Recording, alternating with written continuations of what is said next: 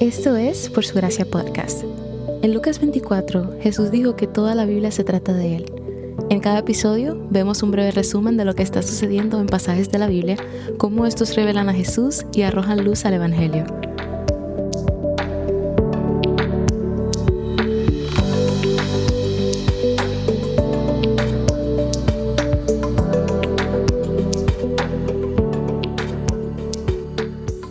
Comenzamos con Dios dando instrucciones a Israel sobre qué comer y qué no comer. La primera vez que el Señor habló a alguien sobre qué comer fue a Adán en el jardín del Edén, así que esta sección es un guiño a Génesis 2. En el jardín del Edén no existía esta distinción entre animales puros e impuros, porque no había sucedido la caída del humano aún. Lo único prohibido para comer era el fruto del árbol del conocimiento del bien y del mal. ¿Alguna vez te has preguntado por qué el pueblo de Israel no puede comer cerdos o todos los animales que enumera el capítulo 11?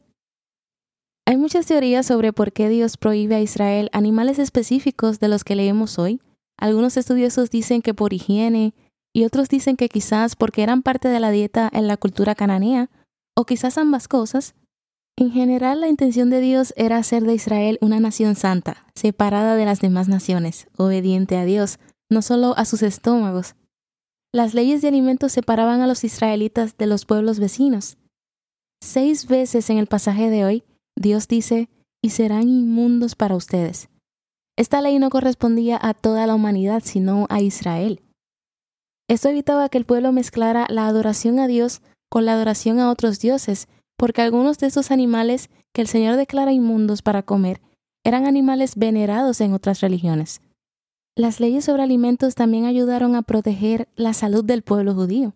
En un tiempo donde no existía la medicina y tecnología como hoy, muchas enfermedades y problemas se evitaron debido a la obediencia a estas leyes. En el capítulo 11 Dios declara ciertos animales limpios y otros animales inmundos. Israel podía comer animales limpios, mientras que debía evitar los animales inmundos. Por cierto, no es que estos animales eran malos, en Levítico existe este concepto de lo que es limpio y lo que es impuro. Estas no son categorías morales, sino simplemente categorías de pureza ritual sobre lo que podía y lo que no podía entrar en la presencia de Dios. Estar inmundo no era pecado. Aquello que fuera inmundo no podía entrar en la presencia de Dios porque Él es la definición misma de santidad y pureza. Eso incluye enfermedades y fluidos de los que leeremos mañana. Cuando el Señor invitó a los israelitas a participar en la adoración pública en el tabernáculo, estaban yendo a la presencia misma de su Rey Santo, en su Palacio Santo. Pero esto presentó un problema inmediato porque la santidad del Señor destruye la impureza y la pecaminosidad, de la misma manera que la luz destruye la oscuridad. Esto es lo que sucedió con los dos hijos de Aarón.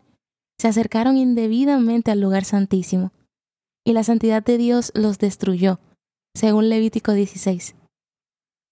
Tanto el pecado como tocar o comer cosas consideradas impuras por Dios hacía que el pueblo se volviera impuro y corrían el riesgo de que su presencia los destruyera si iban al tabernáculo de esa manera. Como vimos cuando Dios se manifestó en el monte Sinaí, su santidad es como el sol. Es bueno, puro y da vida, pero si nos acercamos a Él sin la protección correcta seríamos destruidos. No porque haya nada de malo con el sol, sino porque nuestro cuerpo es débil y no puede tolerarlo.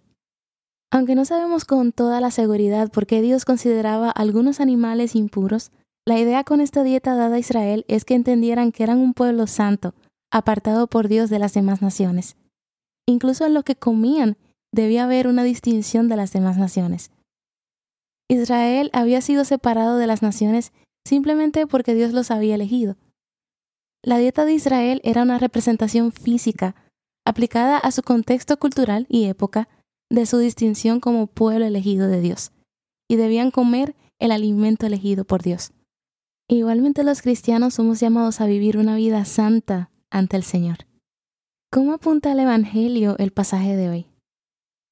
Entendiendo los animales limpios e inmundos enumerados en Levítico como símbolo de la separación de Israel de las naciones, podemos apreciar algo que Jesús hizo por medio de su muerte en la cruz.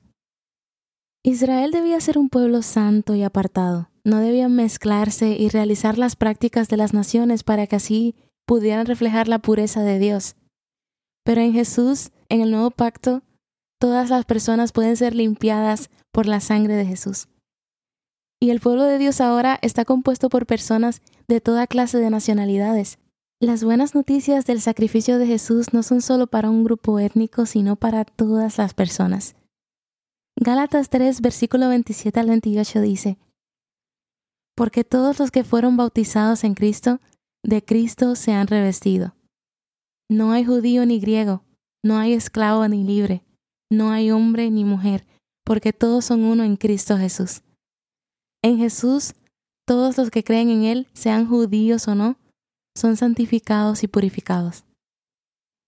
¿Qué dice del carácter de Dios en los pasajes de hoy? Todas estas instrucciones sobre lo que es inmundo o puro es evidencia del cuidado de Dios con su pueblo, una muestra de su deseo de tener comunión con ellos y una invitación a estar cerca de Él. El Señor sabe que su santidad destruye la impureza, aunque no es pecaminosa ni maligna, pero Él desea tenerlos cerca y les provee una manera de protegerlos con estas leyes. La mayor muestra de este deseo de cercanía la vemos en la cruz, cuando Dios estuvo dispuesto a morir por nosotros para que podamos ir confiadamente a su presencia.